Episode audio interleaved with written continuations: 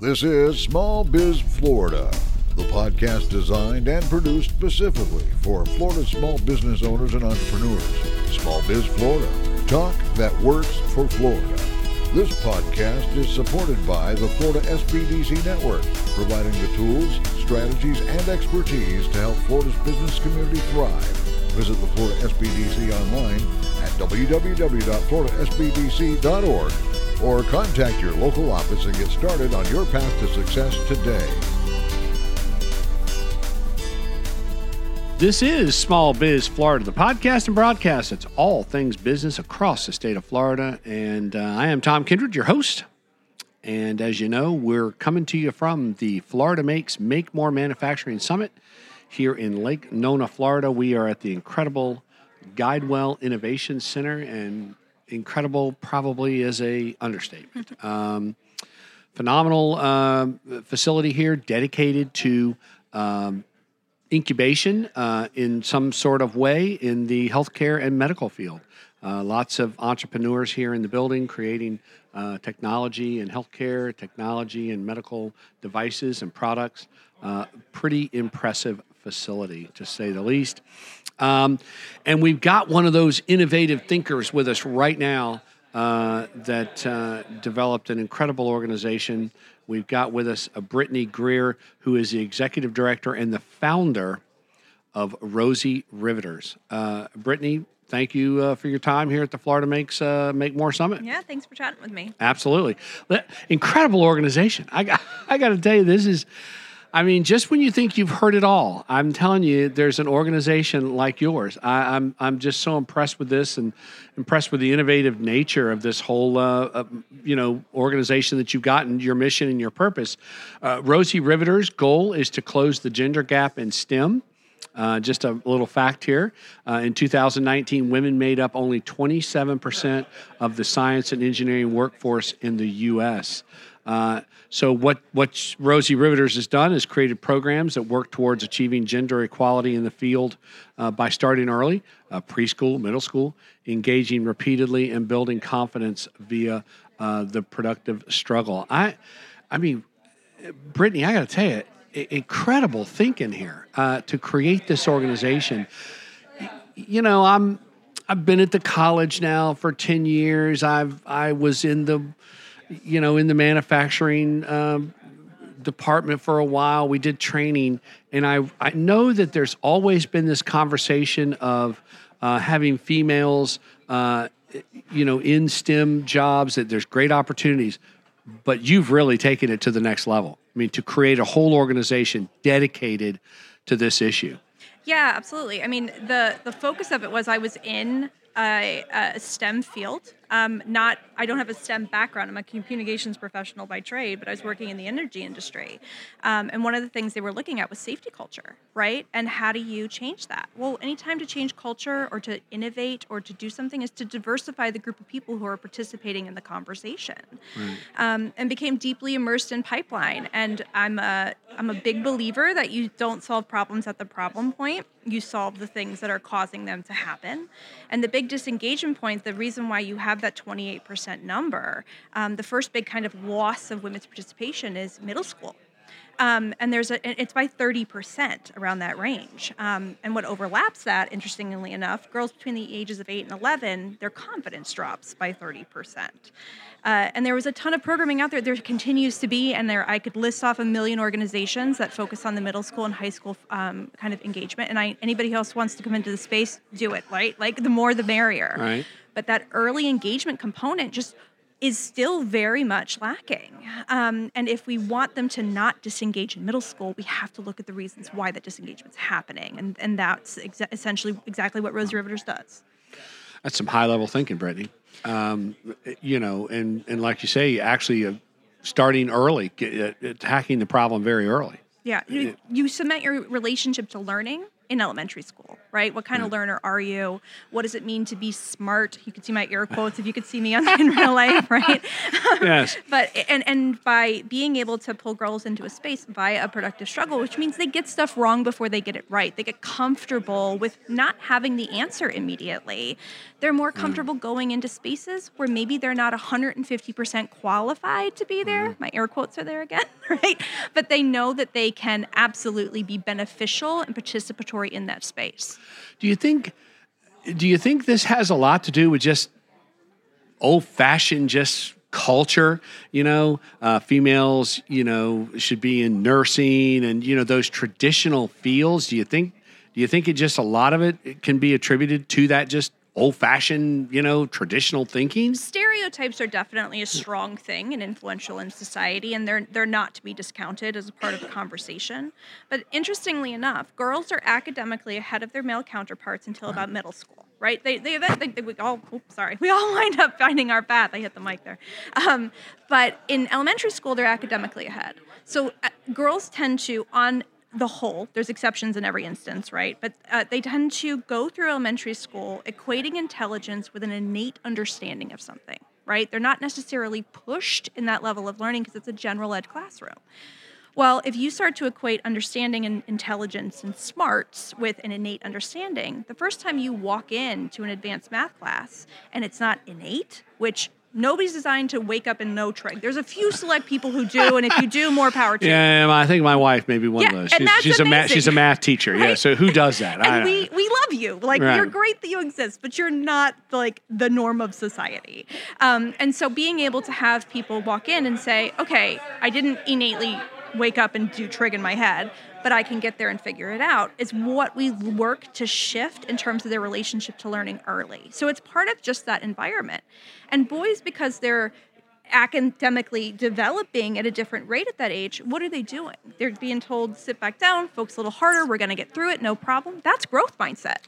That's confidence and I'll figure it out. Right. And so by being able to provide a space for girls where we have a productive struggle, where we push them a little bit out of their comfort zone, where we challenge them, we're giving them that similar opportunity that's happening in that elementary school space so that we can we can build confidence and navigate all those other things that are going to happen from stereotypes to existing issues that happen within pipeline. So I guess I have to ask a, a you know a very basic question, which I do from uh, most of the time, because I'm not smart enough to ask the really tough ones. Um, but why? Why? Why are we? Why are we concerned about uh, getting women involved in STEM? Is it? Do we see women as a benefit? They can bring something to STEM, which I'm sure is the case. Do we see that women aren't taking advantage of what are great career opportunities? So, what's the why here? Why? It's all of the above, to be perfectly honest with you. Um, women are 50% of the population. They need to be participating in spaces where we're having output and innovation as a part of society.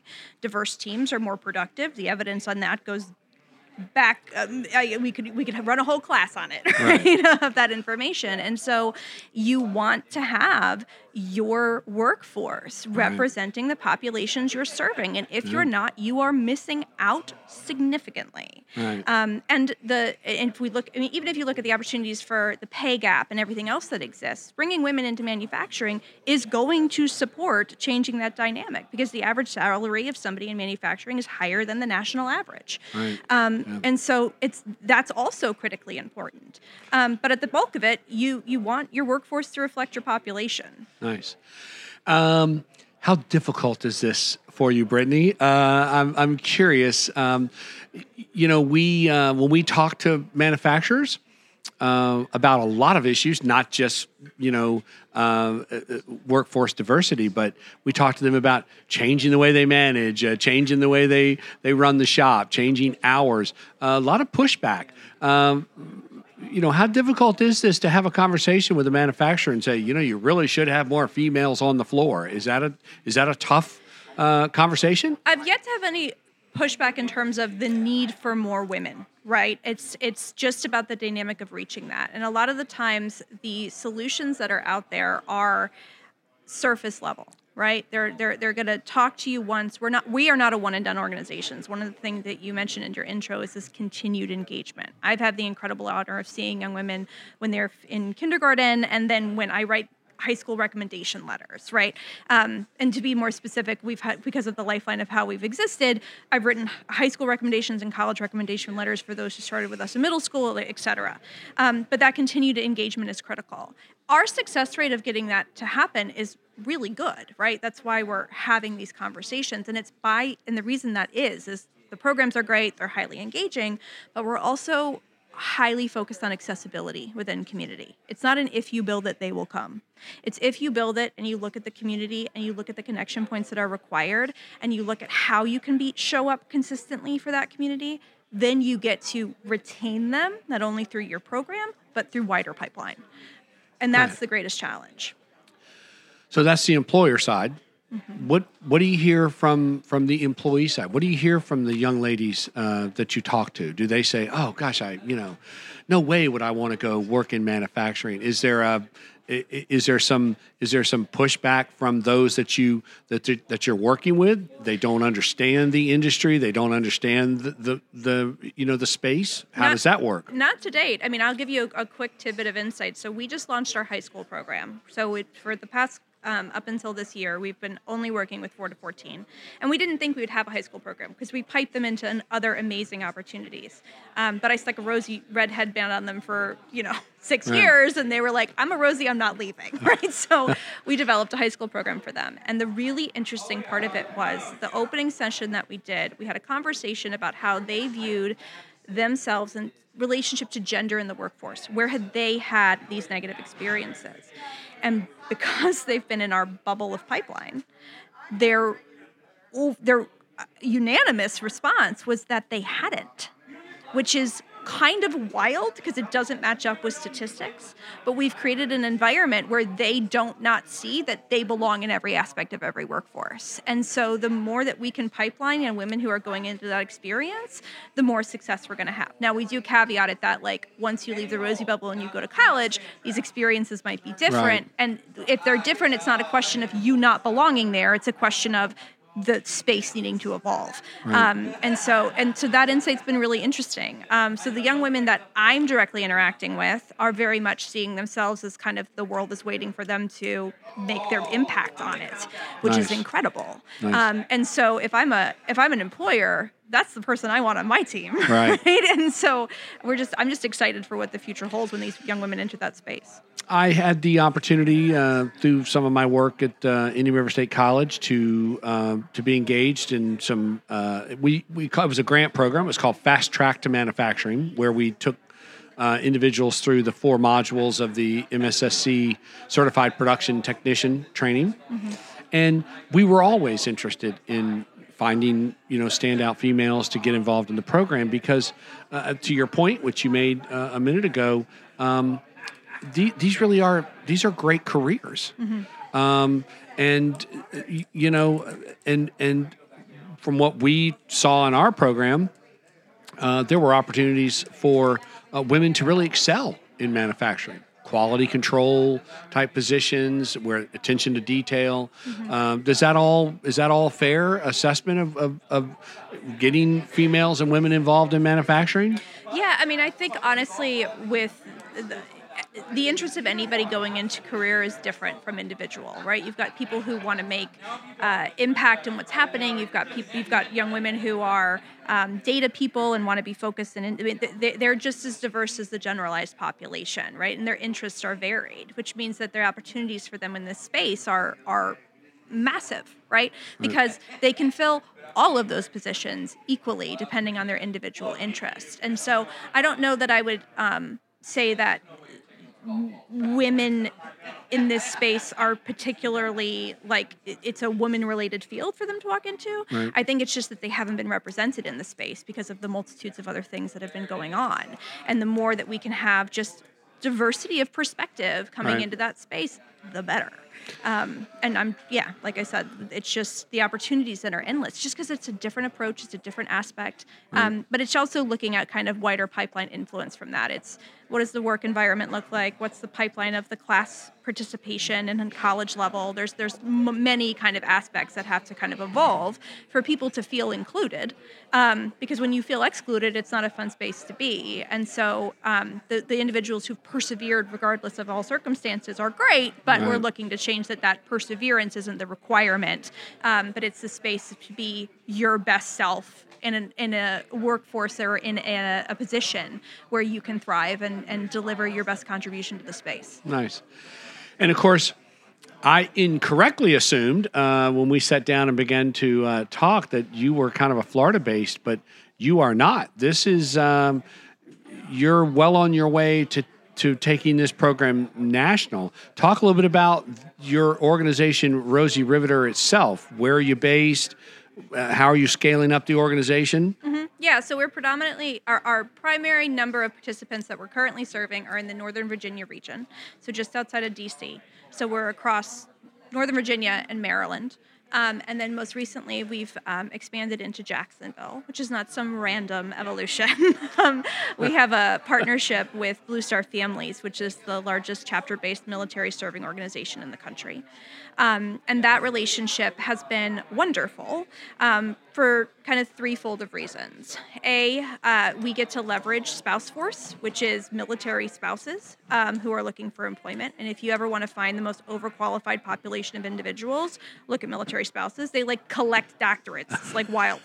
Um, they're incredible. Wow, I did. That's a good good to know. They're yes. really incredible, but their their movement is really difficult. I mean, for instance, even like individual, if you're a teacher in one state, it doesn't carry into another state, right? So being able to jump from place to place every two years becomes a really limiting rate set factor for them. Well, Right. one of my biggest assets is my instructors, right? My trained instructors. So their movement is a positive for us. Um, and the, one of the reasons why we've been as successful as we have to date in terms of retention of our participants and that re-engagement is that we are accessible and we're community focused. And so we've been asked to expand since day one, and our answer has always been uh, no, because how do we respond? Because nonprofits require humans and capital, whatever, all Right. those things that go with it. But um, with Blue Star, what we're able to do is leverage the fact that they have chapters in different locations and they have a person whose sole job is community.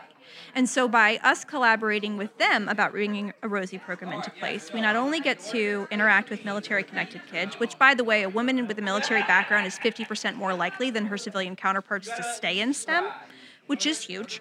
Um, but again, 78% of active military is male. So we were looking at how do we how do we work with that population, but expand that kind of gender opportunity.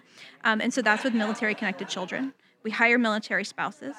And um, through the pandemic and the leverages of the information we learned there, we were able to figure out how to hire and train and resource remotely. Um, and so we're going into our second program in Jacksonville. We'll be at the uh, Florida State College um, at Jacksonville's Advanced Technology All right. Center. First program's October 22nd, um, with a group of 42 uh, participants aged four to Wow. five to 14 across three different age groups. Um, and that's the second round of this. And we'll be back again next fall and next spring. Um, and Wow. then the beauty of that is once we're in there with our after school and our Saturday enrichment, we then have the opportunity, where appropriate and needed in a district, to also support them with our in school programs.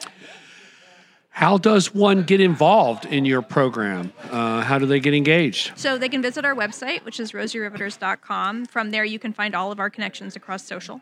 Uh, there's a volunteer page that you can fill in. Uh, we love to have in person volunteers. If you are in Jacksonville and want to come see a Rosie Riveters program in person, reach out to us. We would love to see you. We take two volunteers per class, and it is a life changing experience to watch a girl go from I can't to look at what I did is goosebump inducing and addictive. So, Wow. like, come hang out with us. um, Nice. But if you if if coming in and physically volunteering isn't something that you have capacity for, please just reach out to us and let us know kind of what you might be interested in doing, and we're always happy to chat. Uh, Brittany, I got to say, I'm telling you, this is uh, real innovative thinking and important stuff. I mean, you you're changing lives. It's pretty amazing. I'm just honored that I get to do it. Nice. Um, it is Brittany Greer, uh, the executive director and founder of Rosie Riveters. Uh, it is an organization dedicated to closing the gender gap uh, in the field of STEM. And uh, are you were a presenter here at Florida Makes? Uh, what did you? Uh, what was your presentation on? Just um, I'm presenting actually tomorrow. Okay. Um, and we're actually going to, it's part of a discussion. So if you're here at the event or going to be at the event tomorrow, come and join us. Um, and it's about that pipeline conversation and Okay. it's about outreach. Um, and so my soapbox that I stand on is the earlier the better, um, particularly if we're looking to diversify that pool. So I'm Okay. excited to have that conversation tomorrow. Beautiful. Brittany, Brittany uh, Greer, um, executive director uh, and founder of Rosie Riveters. Uh, again, Brittany, thank you for your time here. Thank you for your participation uh, in the Florida Makes uh, Make More Manufacturing Summit. Thanks for having me. Absolutely. Uh, this is Small Biz Florida. I'm Tom Kindred, your host, and uh, there is a whole lot more to come uh, from the Florida Makes Make More Manufacturing Summit here in Lake Nona at the incredible Guidewell Innovation Center. So stay tuned. This is Small Biz Florida. This has been Small Biz Florida, created and produced by the Florida Small Business Development Center at Indian River State College. Your host for Small Biz Florida is Tom Kindred. Partners for Small Biz Florida include WPSL and WSTU and Indian River State College, named the 2019 winner of the Aspen Prize for Community College Excellence.